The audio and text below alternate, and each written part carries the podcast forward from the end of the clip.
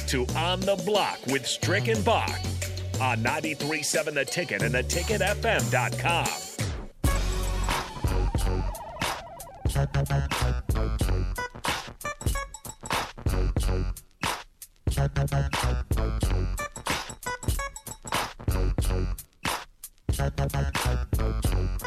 We are back here on an extended Ticket Water Cooler here on 93.7 The Ticket. Myself, Jake Bachman, Nathan Brennan with you as usual. Eddie Messel of 1011 has been hanging out with us all day, so it made for an excellent 3-hour show. Now we're set to be joined by Rhonda Revelle, an all-time great as far as coaches at the university goes. Obviously, another year... Another year of success underway so far with the softball team. Rhonda, how are you doing today? I'm doing well. How are you doing? Thanks for having me. Yeah, we can't complain. We're having some fun here, and it's always exciting to have you aboard here as you guys are in part of a very successful season so far, 22-9, and starting off 2-0 in conference play. Specifically impressive because in conference play that was against Michigan, who was a top 25 team. Now you have a victory over Creighton, the in-state rival. That always feels pretty good too. In a matchup this weekend with Rutgers, what would be don't tell us all the secrets, but as far as Rutgers goes, what are we looking at as far as an opponent comes up here? Well, they're off to a very good start too, and in fact, as I've been doing some homework, it's actually their best start in probably over 15 years, and so I think they have some momentum, they have some confidence.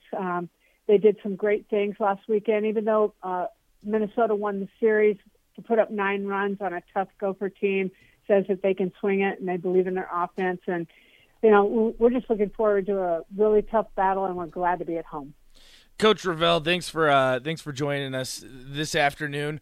I want to kind of dive into your history compared to this season. Obviously, you've had all kinds of success at the Division I softball level. How have your teams in the past then compared to this team? Because like Bach said, I mean, you're starting out 22-9, 2-0 in the conference. Where are we at compared to teams you've had in the past? Well, that's a lot of teams. That's right. Here's what I'm going to tell you about this team.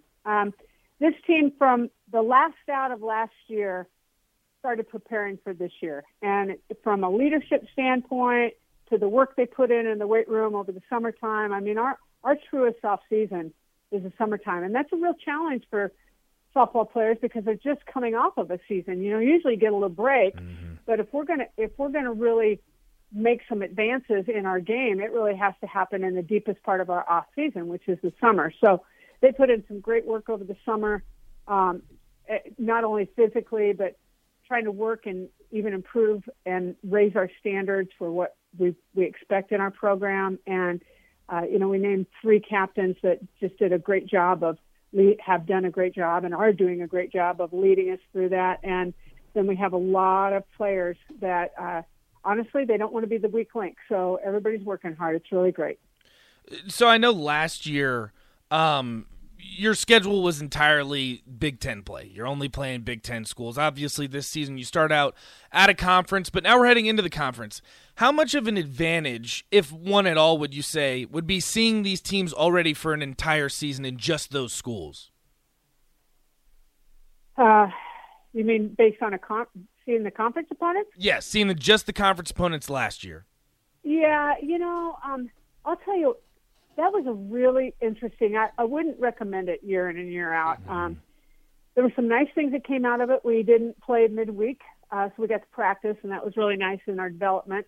But we also played each other 4 times. So we not only by the end of the weekend knew each other, I felt like we almost knew each other too well.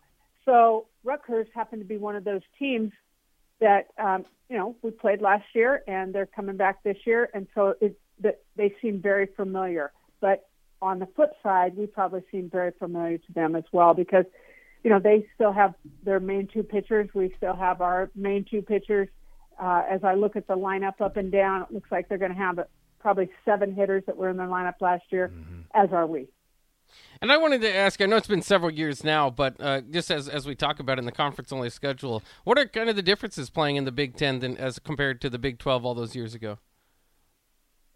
that's been a long time, man. You're really dating me here. But, you know, I think there's a lot of similarities. I mean, sometimes you're dealing with temperature differences. Mm-hmm. I've always said the top of the Big 12 and the top of the Big 10, talent-wise, have been very comparable. In fact, when they go play out of conference, like for instance, Michigan went down and beat Kentucky. Kentucky's a very good SEC team. Ohio State just beat Kentucky earlier in the week, and Michigan has a victory over LSU. And I know that's not compared to the Big 12, but I've always thought that the Big 10 schools at the top have always rivaled the Big 12 schools at the top. The one thing that over the course of time we've really tried to improve in the Big 10 in softball is that we had more depth. And so as in our 10 or 11 years in the conference, we're now averaging, we feel like it should be a standard that we're getting 6 teams in the postseason, which is nearly half of our conference, which I think when you're playing in a cold weather climate, I think if you're getting half your conference teams in the postseason, you're doing a nice job. Coach, I bet you everyone within the university is probably already asked you this question, but talk to me about Billy Andrews. I mean, you have coached some of the best players in the country legitimately over the course of your coaching career, but it looks like Billy Andrews, I mean, she leads the nation in home runs. I mean, how does she compare to some of the great talent that you've had in the past? Well, from the onset of recruitment of Billy, I knew she was in that category that I would just deem special. Mm-hmm. It's just a special talent. She's blessed to have such God-given talent, but then she's also a great competitor, a great teammate, and a great worker. So when you put all that into the mix, it makes for special seasons and special moments. And when you have people like that on your team that are doing that, it makes for special experiences for teams. And so Billy is an elite athlete and an elite talent, and she's just, every day she's putting in the work to try to maximize that talent that she's been so blessed with. Coach, you touched on it a little bit, having two of your pitchers back, obviously Olivia and Courtney both having great years. Could you talk a little bit about them and just what they've been able to, do on the mound this year? Yeah, well, they're two of our captains. All of our captains, Carla Sievers included, all of our captains are pitchers, which is unheard of and unprecedented. In fact, I told them when we announced them as captains that I've never really wanted pitchers to be captains because there's so much, they carry such a load, for a team performance-wise, but they couldn't be denied because of, just their commitment to Nebraska softball and the work that they put in and where they want this program to go. And as coaches, you couldn't be more pleased, and quite honestly, I couldn't be more grateful. And then you get, Court and Liv back with a lot of innings of Division I softball pitching, and you've seen them put together some really nice outings, whether it's a complete game or one of them's coming in to close the other's game. For instance, how Court came in, Liv had thrown a great game against Michigan, but we just felt like it was time for a little tempo change, and, the style's a bit different, and she came in and did a really nice job closing it out, and then Court came out and gave up 4 runs in that first inning, Michigan. But after that, I'll tell you what, our team just played. We didn't let it phase us, and we just played, and we chipped away, and Courtney kept putting up zeros. She put up 6 consecutive zeros for us. And then, as you saw just on Tuesday night, Liv came out and threw a beautiful game against Creighton. She just had every pitch was moving. Her off-speed was moving. She was locating well. And so they're in a really good rhythm. And I want to give credit to the rest of our staff, too. They're just getting the bulk of our innings. You mentioned Carly Sievers. I heard she's pretty cool. Coach, I wanted to ask you about kind of the recent road trip. I know a lot of people don't realize how much you guys have been traveling to start the season. I mean, it's been chaotic, hectic. What kind of sense of relief is it that, okay, we're going to be back at Bullen, we're going to get some nicer weather in Nebraska, and we're getting some more home games coming up on the schedule? Well, you're missing out the biggest part is you're not having to hustle to get all your laundry done. Yeah, right. I mean, first things first there. I mean, we don't have to pack a bag this week. That's really awesome. But, yes, and even today, we thought, okay, it's going to be fine temperatures for practice, and then it was like it wasn't warming up, and then all of a sudden it was like it was time for practice, and the sun's out, and we just came off the field, and it was beautiful. So it's so nice to be home. The energy has felt really electric in our 5 home games. So we're excited to be at Bullen and excited to get the crowd going. Yeah, and for that crowd, for somebody that's never been to Bullen Stadium, what would you say to get them out there this weekend? Well, I would say you would find a group of young women that are proud to put on the Nebraska jersey. They're going to give it their all. They're going to play hard. They're going to play for each other. They're going to play for the state of Nebraska and the name on the front of their jersey, and you're going to want to watch this team. Yeah, very exciting stuff. I also wanted to ask you, because we mentioned some of the standouts on the team, and they're actually from Nebraska. Have you seen that develop? We know, especially in volleyball, kind of gets a lot of the press of kind of homegrown Huskers. Has that kind of evolved over the years? The softball level at the high school level in Nebraska.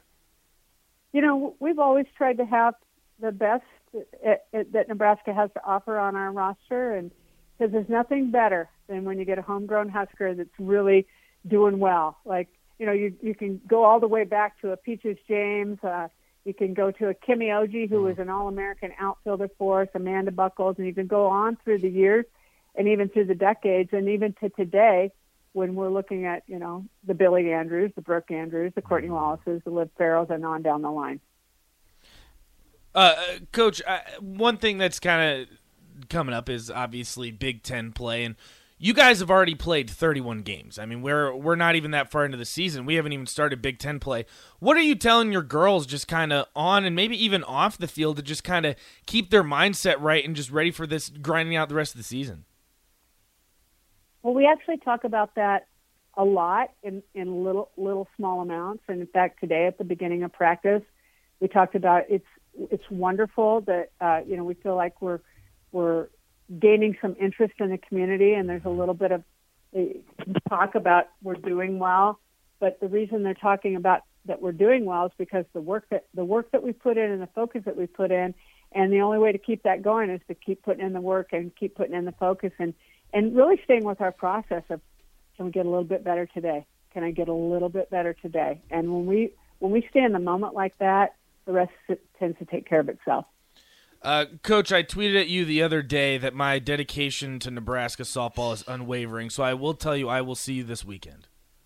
That's great, Nathan. We're looking forward to it. She is Rhonda Revelle. Rhonda, thanks once again. One of the greatest all-time coaches at Nebraska, and she's got a heck of a team right now. We'll definitely be cheering for you and like Nate, supporting you there at Bullen Stadium. So very excited and very excited to have you on the program today. Thanks for your time. Thank you, and thanks for having me. Yep, there she goes, Rhonda Revelle, Nebraska softball coach. Great stuff from her. We're going to take a quick break here. I think we're going to say goodbye to Eddie as well. Eddie, thank you for joining us today. Maybe we can get you back on one of these days. No, thank you guys. I love, I don't know if anyone really stays this long, but it's my day off. I enjoy sitting, talking sports. There's nothing better than that. So I appreciate you guys having me on. Hopefully, Nathan and you, Buck, you guys want to have me back on. I don't know if Nick wants to ever have me on. Absolutely, yeah, probably not Nick, but there's a bit of a rivalry going there across the producer's window. But we'll take a break. We'll be back here on the special edition of the Ticket Water Cooler to round out the show next.